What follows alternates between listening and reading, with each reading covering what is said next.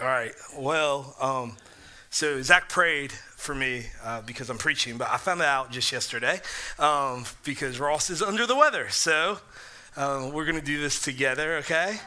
And don't, this happened in the first service too. People laughed when I said that, but like, like I feel like that's, I don't know. We're going to dive in to Hebrews chapter 4 this morning. We're going to take a break from Matthew. Ross had already prepared a message for that, so you'll get to hear from that next week. But we're going to dive into Hebrews chapter 4. We'll start in verse 1 in a moment. And it's interesting because we've moved through this holiday season, right? At the end of 2022, we kind of walk through the holidays. You get to Thanksgiving and your hope for rest, your hope for family, your hope for great food, but it can seem really busy. Then you have Black Friday, Cyber Monday, Small Business Tuesday, right? You begin to spend money left and right to get just the right Christmas presents. You try to send your wish list to your family so they'll get you the right Christmas presents. And then all of a sudden, Christmas happens. Seven days later, New Year's happens, and we're in a brand new year. And what we were hopeful in rest and peace and joy has just probably been moving at such a fast pace. And while there were good memories and there were good laughter, hopefully for some of us, we move into a new year and we're surprised by that in some ways. And for some of you, January 1st, actually for all of us, means all sorts of things, right? For some of us, it means new hopes, new dreams, new desires, new goals, new resolutions, um, new anticipation. Some of us, there's a new job, there's a new family that's starting this year. Like we are exciting, we're looking forward to those things. For some of us, 2022 was really hard. I know even in my family, there was sickness, there was a house flooding, there was death of a father like there was a funeral. Like those were hard things. Even as we sang homecoming i was reminded of my dad's funeral this morning because we sang that song at his funeral. And you think how could it move forward? Like how can kind of the pain of 2022 move forward into 2023 and then others even as we think about a new year there's a restlessness. There's an anxiousness. There's the unknown that's in front of us and we're not quite sure what to do with that. And something that we all maybe have in common. And, and, it's less now, probably because so many years uh, we've seen some failure in it. But like we have these things we call New Year's resolutions or goals, right? Like we end the year and we start to think about what we hope to accomplish. Anybody in the room or anybody at Cove, you guys can do this too. Make any New Year's resolutions this year. Anybody. This is way less. I feel like there may not be a hand in the room up. Anybody bold? In, yes, one person. That's great. Okay. Um, anybody ever make a New Year resolution in their life? Okay, good, good, good. Okay. So, probably the reason we don't make them as much is because we break them pretty quickly, right? Um, I know for me, I read this book over the Christmas break on art. Um, so instead of deciding I was just going to go to the gym every day in the new year and break that resolution quickly, I decided that I was going to love art more. It was by Pastor Russ Ramsey. It was learning to love art through the eyes of faith. So I finished the book a few weeks ago. I go to the art museum. They asked me what I was doing there. I thought that was weird to say. Um, and I said I would like to join the art museum. So I became a member right there. I had my membership. When I got home, my wife's like, You did what? I was like, I joined the art museum. Like, I'm trying to just learn about art more. And I get there, I walk around, I enjoy it. I make a goal because I kind of read in this book don't try to do the whole thing at once, just take it in. So I made a goal to come back the next week. So the next week comes, and sure enough, um, I'm getting ready to go. And then I realize, you know what sounds better than art? A nap. And I went to sleep. And, and uh, I broke my resolution. And it's interesting because our resolutions have economic connection to them. There's companies that are hoping that we keep them, like gyms and health food companies, and there's companies like the people who make Oreos and Pop Tarts who hope we break them, right? But the reality is this that 80% of people fail their goals or their resolution by the new year. Ross said he preached once this idea of what do you do when you fail your New Year's resolution. And, and I thought that was really hopeful and really encouraging. But I think often our resolutions or our goals are just thinking about a new year, even if we don't write them down anymore, which apparently nobody does, okay? Uh, at least at River Tree. Um, is, it's connected to doing more, right? To going more places, to accomplishing more, to seeing more of the world, to trying new things. This idea of doing more is really connected to who so many of us are because by nature, so many people in this room are doers. And for me, something uh, that this idea begins to do is it begins to stir tension within my heart. This idea of just accomplishing more and doing more. Like I can feel myself even getting a little anxious about that. Maybe as you walked into church this morning or you drove here this morning, your to do list was already becoming overwhelming. If you're like me, I've caught myself. I mean, I'd love to say I listen to the sermons perfectly 100% of the time, but I've caught myself daydreaming and thinking about my week ahead because the to do list can seem overwhelming at times and it can stir this restlessness inside of us. And sometimes that restlessness is used for good, right? It motivates us, it moves us, it drives us, but other times it almost feels defeating. And with school starting back for so many of our families, I wonder where do we find a solution when we this year in 2023 when our hearts do get restless? And scripture holds this out for us. We find the solution in the Bible, rest. Here's kind of where we're going this morning. Jesus offers rest for our restless hearts. So, so whether it's your to-do list or just the circumstances of life that have caused your heart to find itself in a restless place this morning or this year, I would, I would take it a step further and say this, that Jesus offers real rest for our restless hearts. I was introduced to a book a few years ago eh, about rest, and the author connects this idea of rest to Proverbs 14 12. He says, There is a way that seems right to man, but in the end it leads to death. I mean, how many times have we read a social media post or a book or listened to a podcast about just all that we can accomplish, but instead of giving us life, it actually sucks the very life out of us? I wonder how many times I've personally pushed away real, godly, spiritual rest in the name of accomplishing more. And in, instead of really seeing something good happen in my life, I've actually damaged my, social, my mental, my physical, and my spiritual health. You know, in that same book, he, he has this beautiful illustration. Like if you've ever been in an airplane, uh, the stewardess or the pilot will say this at the beginning of the flight. They'll say, in the unlikely event that we lose cabin pressure. And I always hate when they say that, okay? What do you do? You take the oxygen mask and you put it on yourself first before you help others. It's not a selfish thing to want to breathe first. In fact, it's selfless. And I would say this it's not a selfish thing to rest in the way that God offers us in Scripture. In fact, it's one of the most selfless things we can do. So let's read Hebrews chapter 4, verses 1 through 11 this morning. Therefore, while the promise of entering his rest still stands, let us fear lest any of you should seem to have failed to reach it. For good news came to us just as to them. But the message they heard did not benefit them because, because they were not united by faith with those who listened. For we who believed enter his rest. As it is said, As I swore in my wrath, they shall not enter my rest. Although his works were finished from the foundation of the world, for he has somewhere spoken on the seventh day in this way. And God rested on the seventh day from all his works. And again, the passage he said, They shall not enter my rest. Since therefore it remains for some to enter it, and those who formerly received the good news failed to enter it because of disobedience, again he appoints a certain day today, saying through David and long afterward, in the words already quoted, Today, if you hear my voice, do not harden your hearts. For if Joshua had given them rest, God would not have spoken of another day later on. So then, there remains a Sabbath rest for the people of God. Whoever has entered God's rest has also rested from his works as God did. Let us therefore strive to enter the rest so that no one may fail by the same sort of disobedience. So, a little context helps us with this text. The writer of Hebrews was writing to a group of people who were following Jesus, but they weren't experiencing what they hoped for when it came to Jesus. In fact, in some ways, this passage could have been surprising to the early church. Instead of experiencing rest, they were experiencing persecution and suffering from every single side because they had left their ancient religion and they had entered this new faith, this following Jesus. For some in the early church, this passage could have even seemed cruel. And yet, it's to these endangered hearts that the writer of Hebrews is writing to. And in the same way, he's writing to our endangered hearts. Like this idea of rest with all you have going on in your life could seem cruel to some degree, but I love that scripture still speaks to where we are today. In verse 1, the writer says, therefore, pointing the readers to what he wrote in chapter 3.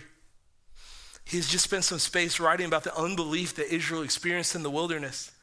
See, Israel had heard a sort of good news, and it was preached by Caleb and Joshua. And if you're not familiar with scripture, basically the people are in the wilderness. They're looking to go in the land that God promised. 12 spies go, 10 of them come back. They say, We'll lose. We'll be defeated. The giants will kill us. But two come back, Caleb and Joshua, and they preach good news. And they say this they say, We will overwhelm the enemy. The Israel's response was unbelief. It had no value to them because it wasn't connected to their faith. And it's pretty amazing when you think about it, right? The nation of Israel, from the time of the Exodus all the way to this point, had experienced so much of God's goodness, God's faithfulness, God's mercy, and God's grace. They had seen the plagues and the seas parted. They've been led by pillars of cloud and fire. They had witnessed God's power and provision for them daily yet met with this new challenge. They said, No way. They said, God can't do this. God won't do it. It's too difficult. It's too overwhelming. They found their hearts in a restless place. And most of them in that day were believers, but yet only two of them believed God for his word. And let's say this maybe it's not much different than what we experience with God sometimes. I mean, how much have we seen the Lord do? For those of you who've been saved, you have been saved from eternity separated from God, and you have been adopted into his family. That alone is a miracle. You were spiritually dead, but now you're alive in Christ. We've seen him answer prayers. We've seen him do miracles. We've seen maybe not God part the seas, but man, he's changed the circumstances in our life for our good and for his glory. Yet there are moments, if I kind of look at my own heart, that I become restless. That God's word says something, but I'm like, God, I don't believe that. God, I'm not sure that's true. And I believe the reason that Caleb and Joshua were so convinced that God would deliver them is because they understood how pleased the Lord was with them. The reason they had so much confidence is found in Numbers 14, verse 8. It says, If the Lord is pleased with us, he'll lead us into the land, a land flowing with milk and honey, and give it to them. I love this. They understood God's pleasure in them.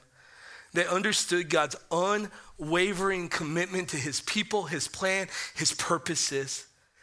And I hope that we can know that this morning. I hope that as you are in this room and, you leave this morning, you get in your cars and you go about your week and your day, that you would know that you who have a God who is unwavering in his commitment to his people that his love is set on those who belong to him. And nothing will shake that. Nothing will change that. Not even the restlessness of our own hearts. And it's out of the reality that God delights in us, that God is pleased with us, that God loves us. Then, then we can actually rest. And then in our rest, we can do the good works that God created for us before the foundation of the world. That's my hope. That's my prayer for you. I mean, it's this idea that the writer of Hebrews continues to connect to. He says it's not just any rest God offers. No, in verses three and four, it's actually God's own personal rest. I mean, isn't that magnificent? God doesn't say, like, hey, I have rest and then I give you rest. No, God says, I'm going to let you enjoy what I enjoy. God says, what I experience in resting is actually what I offer out to you. And it can look different for each of us. I remember a few years back, gosh, it's almost 15 years ago, I had a group of friends who were in the ministry, and they're still in the ministry, um, and they talked about this idea of how they found real rest. And I was really attracted to that. They said they would rent a cabin in the woods, they would get alone with their Bible and a journal, and they would just spend the weekend just praying and seeking the Lord. I thought, that sounds wonderful. Like, I have so much going on in my life. I feel so busy. I feel so overwhelmed. So I'm going to do it. So I booked a cabin in Northeast Alabama. I printed my map. Some of you don't know what that means, but like we used to print MapQuest, okay? And uh, I followed the directions. As I'm following the directions, I take a wrong turn. And if you're from Alabama, you know if you take a wrong turn in Alabama, it can be a very wrong turn, right? Like you could end up somewhere you never intended to go. Sure enough, I was on the dirt road and I was a little concerned because there was nowhere to turn around. I was by a river, and then dogs started chasing my car, okay? Thought this isn't good. And then all of a sudden, guys just came out of the woods on four wheelers and started chasing my car. And I thought, this is really not good. And I drove as fast as I could, and I got out of there, and I got to my cabin. And it's exactly what I expected. I didn't grow up camping, I didn't grow up in the woods, but it was what I thought it would be. It was a cabin in the woods with nothing else, okay? So I got set, I was a little nervous, but I went to the, the town restaurant. I get to the restaurant, I'm the only person in the restaurant. And in that moment, I thought I could be like in a horror movie, and I don't like those. so, sure enough, I went back to my cabin. I got my Bible out, started praying, started seeking the Lord, started thinking, I think I really am in a horror movie. Like nobody knows where I am. I don't have cell phone reception. It was anything but restful. So I got in my car, I survived, spoiler alert, and I went home and I rested. Where there was cell phone service and there was a bed and there was a good cup of coffee. See, I think we get this idea sometimes that rest is a day at the beach, it's a day in the mountains, it's a day at the lake, it's a day in the woods by ourselves with our Bible. But I think what scripture is holding out is more than that. Those things can be really good things and, and, and kind of like avenues that God uses to provide rest for us. But I think what God is talking about here is something more profound than that. Look at what he says in verse 4. He says, For somewhere is spoken about the seventh day these words, and on the seventh day, God rested from all his work. I love how he says that. He's like, in somewhere he's spoken. I mean, the writer of Hebrews has vast knowledge about Scripture. He knows exactly where God talked about resting on the seventh day. He could probably tell you exactly the section quoted in Genesis, but he's, he's saying something more for us here. He's saying that it's not about a day, it's about the fact that God just stopped creating. Could God have created more? Absolutely. He's God. As a model for what he wants for us, he stopped and he rested.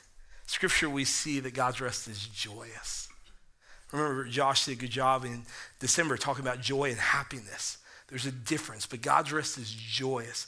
God's rest is satisfying. I think there's an implication for all of us that, that the fact that in the creation account that he said over and over, for it is good, reminds us that God's rest is satisfying and God's rest is working. God didn't just stop working, He stopped creating. He stopped the good work He was doing at the time. But if God had just stopped completely, the world would have fallen apart. In fact, Jesus says in John 5 17, My Father is always at work to this very day, and I am too. I am working. But not only is God's rest there shown in Scripture, it's available to us.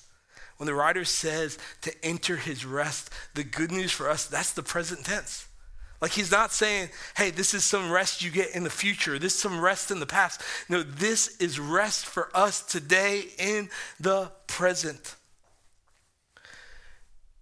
It means that believers, we are in the process of entering God's rest. I need some of you to hear that this morning. Because there's some who could be tracked by this idea of perfectionism. If I don't do this idea of rest perfectly, like I'm just going to give up and not try. But, but in the Christian walk, often our life is more connected to progress, not perfection, because we're connected to the one who is perfect in all his ways. I think some in the early church could have become disheartened because of the persecution they were experiencing. They could have looked at the lives of David or the lives of those who entered the promised land and said, This is a promise for them. It's something that looking at others always will lead to. If we're not careful, we can look and say, well, if I just lived in this time, God, if I just had these parents, God, if I just had this job, God, if I just had this much money, then I could rest. God, if this one circumstance in my life that's really difficult, really horrible, really hard, like if that would go away, and I could be more like person A or B, or I could have their life, like I would be okay. And that is a deadly, deadly trap. Like no one wins in that game of comparison. In fact, that can cause more restlessness in our hearts. But real rest is more than this. It's more than having the right job, the right money, the right family. Those things can be good things and helpful things. But real rest is more profound than that. You can talk to people who have all that and they are a mess. That's why the writer of Hebrews says in verse 8 Joshua didn't give the people real rest. Yeah, they entered the rest. They stopped wandering in the wilderness. They got to the promised land, but it's not the same rest that God enjoys himself. What the writer of Hebrews is saying is someone greater than Joshua has to come. And the person who came is Jesus. Like he came on our behalf. The rest talked about in Hebrews chapter 4 isn't just rest from our enemies or from our difficult circumstances or for the things that plague us the most about other people or the things that plague us the most about ourselves. No, real rest is found in the person of Christ and it's rest for our souls. Some of your souls are exhausted today when you come in here. You know, there's, there's this old story about when the Europeans first got to Africa and they were kind of trying to take the whole nation and they were they were kind of going through the land. And as they got to the land the people they were with the indigenous people stopped. They just stopped dead in their tracks. And the Europeans didn't know what to do and they said we've got more work to do. We've got more things to do. Why have you stopped? And they said you've worked us so hard we're trying to let our souls catch up with our bodies. And I wonder for some of us if we could pause long enough we could turn off our phones. We could turn off the noise. And we could just get alone with God and enjoy his nearness and his pleasure and his delight in us. That's what we find in Christ. It's what Jesus accomplished on our behalf. His rest always remains a gift. It's not something that we even construct ourselves. Because of the cross, we're reminded this just how much God loves us. Like you want to find rest, just look at the cross. Think about the work that God did on our behalf. See his love for us. And I think this that when you know how loved you are, how cherished you are, how much God has pursued you, and the great lengths he went to show you that, that brings rest, right? Somebody asked me this morning when they found out that I was preaching kind of the last second, they're like, How are you? Are you nervous? You scared? You anxious? And, and probably, right? But more than that, I said, I'm loved by my Father. I'm accepted. Like, we'll see how it goes. But that doesn't change my position with God. And I was at rest. I was at peace. And that same rest I have this morning, I want for each of you. It's at the cross that we're reminded of his relentless pursuit of us. He's still pursuing you right now. It's at the cross that we experience the work of Christ and we experience forgiveness. If you are in Christ and you've really experienced his forgiveness and you're walking in that, man, that'll calm a restless heart, right? To know that all your past, present, and future sins are paid for at the cross. It's not a license to sin more, but it's just peace with God that you have. Like that brings rest. It's at the cross that we find real rest. It's where Jesus says the words, It is finished, that we can find real rest. When he said that, he meant that. And because of the work of the cross, we can rest. We can rest from trying to earn God's approval constantly. We don't have a God who we just have to appease all the time and make all these offerings. No, we can know that His work was enough. We can rest from trying to be good enough to be right with God. We can rest from this, the, the attempts of trying to save ourselves from our sin. Hey, each one of you in this room makes a lousy savior. You do. You make it a lousy savior for yourself and for your friends and for your family. We can rest from the guilt and shame our sin produces. Romans 8 1 says, There, there therefore, is now no condemnation for those of us in Christ Jesus. And we can rest from trying to prove ourselves to everybody else. Now, this is not an excuse for not like trying to be dedicated to the Lord, okay? But this is a freedom. I know the pressure it is to be flooded with social media, to always be in the trap of comparison, to look at others' lives and wondering, like, how can I get there? I also know the freedom it is to be like John, the beloved disciple, who knew his identity was safe and secure in Christ, and he rested his head on his Savior's chest. That's where rest is found. And then we can rest and trust Jesus meant what he said. There's a group of people in John chapter 6 who asked Jesus a fantastic question. John 6 28 says, Then they said to him, What must we do to know we're doing the works of God? I mean, I want to know that. If you're a Christ follower in this room or watching at Cove, you want to know that, right? Like you want to know, like, how do I know I'm doing the works of God? And listen to Jesus' kind words. This is the work of God, that you believe in him who he has sent. That you throw everything you are on him. That you bet your entire life on that Jesus is worth it and Jesus is enough. And you put your yes on your table and you say, God, my life is yours. And we do that, you know what happens? We find rest for our restless hearts. He's the anchor for our stormy seas that life throws our way. And it's something that all of us at River Tree long for you. You know, one of our mission markers at River Tree of a disciple is this Am I resting in the finished work of Christ? And if that question starts to produce guilt and shame in your life, you've missed that. Okay, like that's not the purpose. It's a good question. It's a question I've asked over the years. And there's times, no, I wasn't. I was trying to solve every problem I had on my own. I was trying to posture myself in a way where like everyone thought I had it all together. I tried to always kind of just position myself in a manner that nobody would know that man, I am broken and I'm needy and sometimes I'm not okay. But the great news is even when I failed at resting in the finished work of Christ, Jesus did not fail me. He did not stop pursuing me. He did not stop loving me. He did not stop wooing me back to himself. He still loved me in those moments. And one of the greatest ways that I've learned to rest is moments like today, where I know maybe it won't go perfect. Maybe it's not the sermon I would have worked on the whole week to prepare for you, okay? Maybe it's something that I actually have to say, hey, anything good that happens really is from God. But those are good and sweet and gracious moments that our God gives us. In a sense, in ministry, and I don't think it's just in ministry, I think you could feel this pressure too. Always got to be on. Always got to know the answer. Always got to have it all together. There's a, there's a perfectionism in some of you that if it's not perfect, it's not done right.